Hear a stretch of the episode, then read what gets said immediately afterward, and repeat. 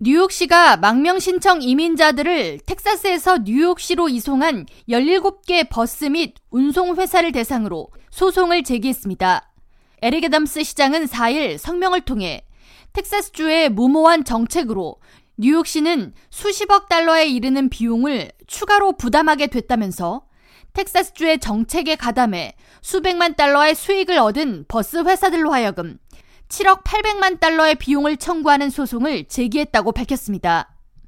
애덤스 시장은 뉴욕주 법에 따라 악의적인 의도를 가지고 고의로 이민자들을 수송하는 것은 엄연히 불법이라고 강조하면서 이에 망명 신청 이민자를 수용하는 데 드는 비용을 해당 회사들도 함께 부담해야 한다고 덧붙였습니다.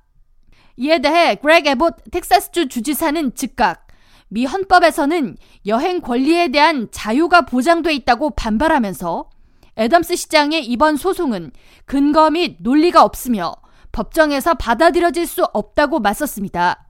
뉴욕시의 이번 소송전에 대해 뉴욕타임스는 4일 애덤스 시장 임기 2년 대부분이 16만 명이 넘는 망명 신청 이민자 이주 문제로 골머리를 앓으며 지나갔다고 풀이하며 뉴욕시는 망명을 요청하는 모든 사람에게 수용소 등 쉼터를 제공해야 한다는 독특한 법령에 의해 이와 같은 갈등이 빚어지게 된 것이라고 전했습니다.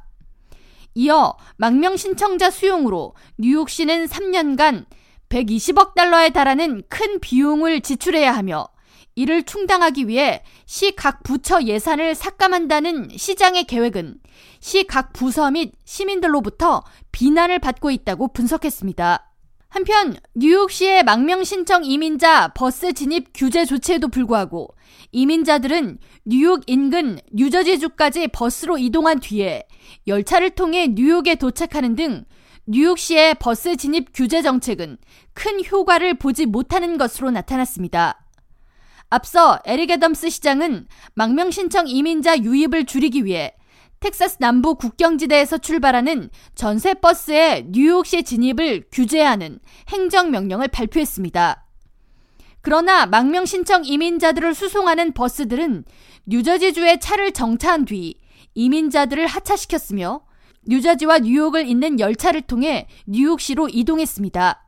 뉴욕 포스트는 이에 대해 뉴저지주가 이민자 버스가 정차하는 곳에 경찰을 배치하고 이민자들이 뉴욕행 열차를 탈 수 있도록 적극 도왔다고 전했습니다.